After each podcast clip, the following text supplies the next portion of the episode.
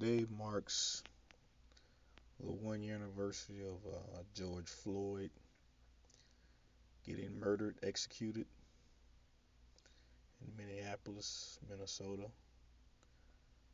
on 525 20.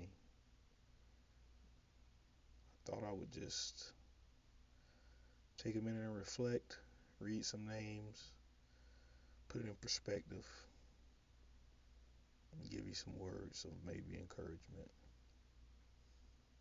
Marco Loud, Tony Robinson, Randy Nelson, Eric Harris, Jamar Clark, Billy Ray Davis, Botham Jean, Anthony Ashford, Junior Prosper, Troy Robertson, Samuel DuBose, Christopher McCarvey, Michael Dean, Eric Reason, Albert Davis, Philip White, Laquan McDonald, Antwon Rose II, Dominic Hutchinson, Felix Kuhlman, Jordan Edwards, Ruben Brisbane, Dante Parker, Keith Childress Jr., Brendan Glenn, Kevin Hicks, Frank Smart,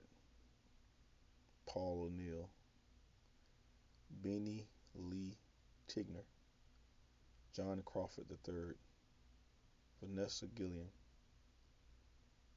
Layleen Polanco, Penelope Ramirez, Janae Thompson, Hale J. Oregon, Dominique Fells, Merci Mack, Shaki Peters, Marilyn Cazares, Bree Black, Summer Taylor, Brayla Stone, Riah Milton, Layla Sanchez, Serena Ramos, Johanna Metzger, Monica Diamond, Nelisa Ruiz, Dustin Parker, Danetta Daniels, Alberta Spruill, Charlena Weldon, Tarika Wilson, Elisa Thompson, Katherine Johnston, Eleanor Bumpurs, Frankie Ann Perkins, Latanya Haggerty, Sandra Taylor, Gabrielle Nueves, Perla Gordon, Megan Harkerty, Shalena Weldon, Yvette Williams, Melissa Williams, Shirley Frey, Kyam Livingston, Pearlie Golden, Ola Russer, Alexia Christian, Mya Hall, Charleena Lyles, Korryn Gaines, Sandra Bland, Carlina Lyles, Alton Sterling, Walter Scott, Tanisha Anderson, Elijah McLean, Jameer Rice, Gabriela Nueves, Akai Gurley, Eric Garner, Janisha Fonville, Mike Brown, Freddie Gray, Alton Sterling, Fernando Castile, Stephon Clark, Trayvon Martin, Alethea Jefferson, Ahmaud Arbery, Tonya McDade, Breonna Taylor, and George Floyd. So it's 525 people.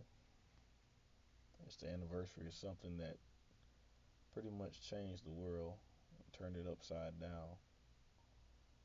Um, I don't know what to say. I don't know where we at. Just some words that came to me, and I want to share them with you. Those are at least a hundred people that were killed at the hands of police officers. A hundred, and I'm sure there's many more names that haven't been named that are not on this list that should be a part of this list. But that's just a hundred. I don't know, my thoughts everywhere tonight. It's just that, you know, it's like it's been a year. Um, I don't know if any, if anything has changed. I don't know. I was thinking the other day. I said, man, you know, I'm a black man in America. I'm pretty successful. Uh, I'm well off. I'm thankful. I'm blessed. Um, but when I see the red and blue police lights, I'm still fearful.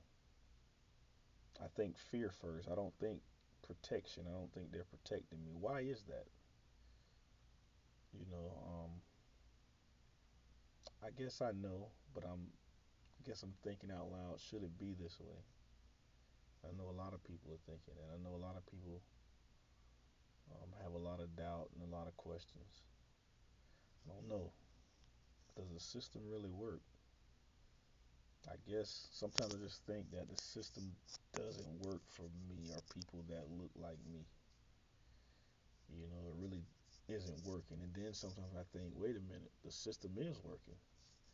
It's working exactly how it's supposed to work, just not for people that look like me.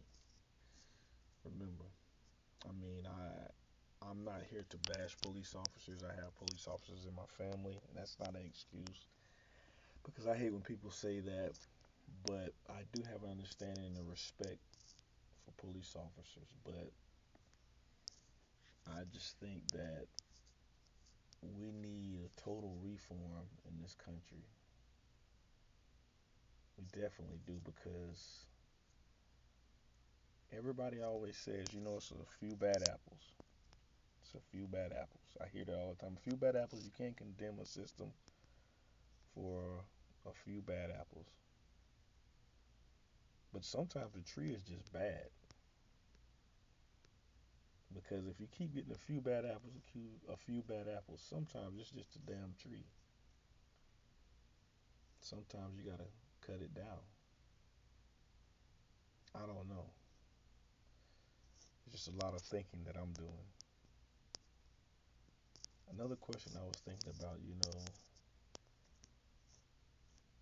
what do you do or how do you process something when you're used to having the same pain over and over and over again? How do you process that? What do you do for that?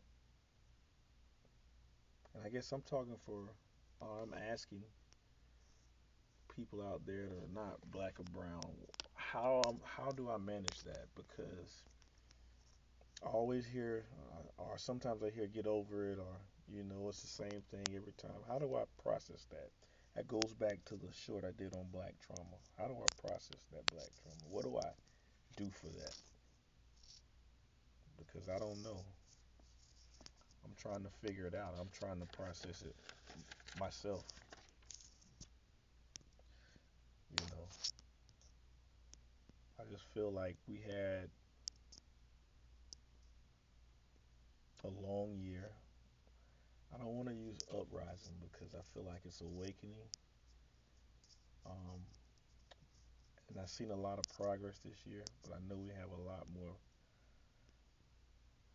uh, fights ahead of us. And I will leave you with this. Sometimes when I'm down, you know, you might want to, or sometimes when I'm down, I listen to something to, to help me get through the times. Donny Hathaway, Miles Davis, Marvin Gaye, Bob Marley. Calms my soul, helps me think, helps me process. And they all have something in common other than their skin color. They all dealt with struggle and pain through their music. Sometimes, if I want to read and get understanding, I go to James Baldwin, Langston Hughes. They're both inspiring in different ways. Or if I'm feeling in the stand up, uplifting mood, I'll read a speech or out of a book from MLK or Malcolm X. And that pushes me to stand up or uplift or inspire. But I'm putting out in the atmosphere. If you listen to this, whatever it is that motivates you to continue to push on, do it. Because there's still work to be done. And lastly, I would just say that, you know, when the verdict came in for George Floyd, I can't say that I was happy. I was more relieved because I felt like that wasn't justice, it was more accountability.